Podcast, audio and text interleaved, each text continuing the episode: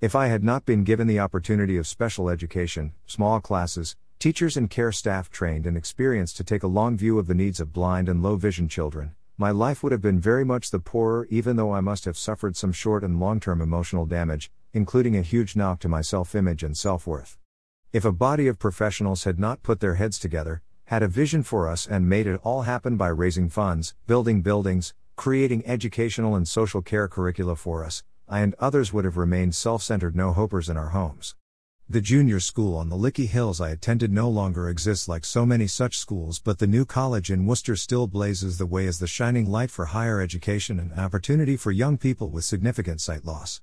The medics have done such a great job that numbers of able blind children are small, and much of 21st sight loss is related to more general damaged children, presenting a whole new challenge to professionals and society. So I got used to the ways of a boarding school, the revolting food, the comradeship, the lessons, the lack of privacy, and the yearning for home.